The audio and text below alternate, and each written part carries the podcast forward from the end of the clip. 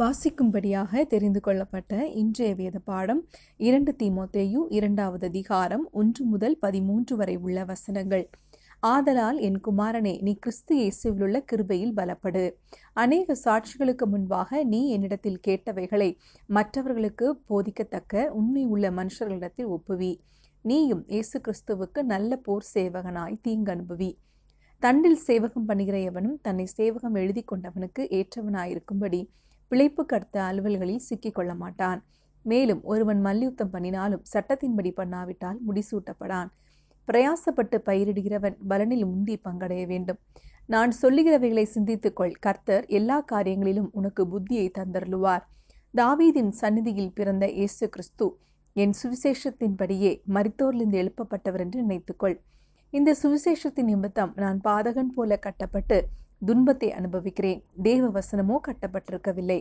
ஆகையால் தெரிந்து கொள்ளப்பட்டவர்கள் கிறிஸ்து இயேசுவினால் உண்டான ரட்சிப்பை நித்திய மகிமையோടെ பெற்றுக்கொள்ளும்படி சகலத்தையும் அவர்கள் நிமித்தமாக சகிக்கிறேன். இந்த வார்த்தை உண்மையுள்ளது. என்னவெனில் நாம் அவரோடே கூட மறித்தோமானால் அவரோடே கூட பிழைத்தும் இருப்போம். அவரோடே கூட பாடுகளை சகித்தோமானால் அவரோடே கூட ஆளுகையும் செய்வோம். நாம் அவரை மறுதளித்தால் அவரும் நம்மை மறுதளிப்பார் நாம் உண்மை இல்லாதவர்களாய் இருந்தாலும் அவர் உண்மை உள்ளவராயிருக்கிறார். அவர் தம்மை தாம் மறுதளிக்க மாட்டார். அமேன். கிறிஸ்துவுக்குள் பிரியமானவர்களே இன்றைக்கு நம்முடைய சிந்தனைக்காக நாம் எடுத்த வசனம் இரண்டு தீமோத்தே இரண்டாவது அதிகாரம் பத்தாவது வசனம். ஆகையால் தெரிந்து கொள்ளப்பட்டவர்கள் கிறிஸ்து இயேசுவினால் உண்டான ரட்சிப்பை நித்திய மகிமையோடே பெற்றுக்கொள்ளும்படி சகலத்தையும் அவர்கள் நிமித்தமாக சகிக்கிறேன். இங்கே பவுல் தீமோத்தேயுக்கு எழுதின கடிதத்தில் கிருபையினாலே பலப்படவும் தேவனுடைய சுவிசேஷத்தை தைரியமாக பிரசங்கம் பண்ணவும் சுவிசேஷத்திற்காக பாட அனுபவிக்க ஆயத்தமாக இருக்கவும் ஊக்குவிக்கிறார். இங்கு நாமும் நம்முடைய ரட்சிப்பிற்காக சகலத்தையும் சகித்து நாம் வாழ வேண்டும் என்றும் நமக்கும் ஊக்குவிக்கிறார். இந்த அதிகாரத்தை மூன்று விதமாக பிரித்து நமக்கு சிந்திக்கலாம். அதாவது ஒரு கிறிஸ்தவன் ஒரு இராணுவ வீரனைப் போல அல்லாது ஒரு விளையாட்டு வீரனைப் போல ஒரு நல்ல விவசாயியைப் போல எவ்வாறு செயல்பட வேண்டும் என்பதை கொண்டு இங்கு சொல்லப்பட்டிருக்கிறது. முதலாவதாக இராணுவ வீரனைப் போல ஒரு இராணுவ வீரனை நாம் எடுத்துக்கொண்டால் இவனுக்குள்ள லட்சியம் என்பது எதிரியை எவ்வாறு முறியடிப்பது என்பதுதான். மேலும் தன்னுடைய நாட்டை எவ்வாறு காத்து கொள்ள வேண்டும் என்பதும். இவர்கள் எப்போதுமே கவனத்துடன் காணப்படுவார்கள். அவனுடைய கவனத்தை சிதறடிக்கிற காரியங்களை அவன் செய்வதில்லை. எதிரியை சந்திக்க எப்பொழுதுமே ஆயத்தமாக இருப்பான். கிறிஸ்தவ வாழ்க்கையும் இதே போலதான். நாம் போர்க்களத்தில் இருக்கிறோம். நம்முடைய போராட்டம் மனிதர்களிடத்தில் அல்ல. எபேசியர் ஆறு பதினோரு பனிரெண்டு வசனங்களை வாசிக்கும் போது நாம் புரிந்து கொள்ள முடியும். அதில் ஏனெனில் மாம்சத்தோடும் இரத்தத்தோடும் அல்ல. துறைத்தனங்களோடும் அதிகாரங்களோடும் இப்பிரபஞ்சத்தின் அந்தகார லோகாதிபதிகளோடும் வானமண்டலங்களில் உள்ள பொல்லாத ஆவிகளின் சேனைகளோடும் நமக்கு போராட்டம் உண்டு என்று வாசிக்கிறோம். அடுத்ததாக ஒரு விளையாட்டு வீரனைகா விளையாட்டு வீரனை போல. இவன் விளையாட்டு வீரன் விளையாட்டில் முதல் பரிசு பெறுவதற்காக மிகவும் கடினமாக பயிற்சி செய்வான்.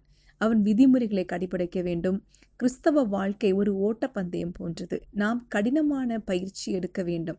வேதாகமத்தில் கொடுக்கப்பட்டிருக்கிறதை நாம் படித்து அதை நாம் வாழ்க்கையில் நாம் கை கொள்ள வேண்டும்.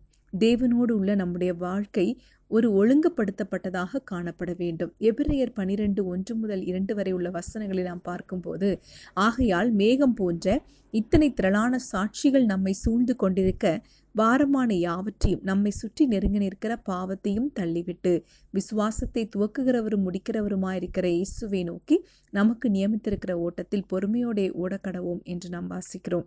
எனவே நமக்கு இங்கு பொறுமை மிகவும் முக்கியமாக தேவைப்படுகிறது. நாம் விதிமுறைகளை கை கடைபிடித்து மிகவும் கடினமான பயிற்சி எடுத்து எவ்வாறு அந்த விளையாட்டு வீரனுடைய லட்சியம் அந்த பரிசை பெற வேண்டும் என்றிருக்கிறதோ அதே போல ஒரு லட்சியத்தோடு நாம் காணப்பட வேண்டும்.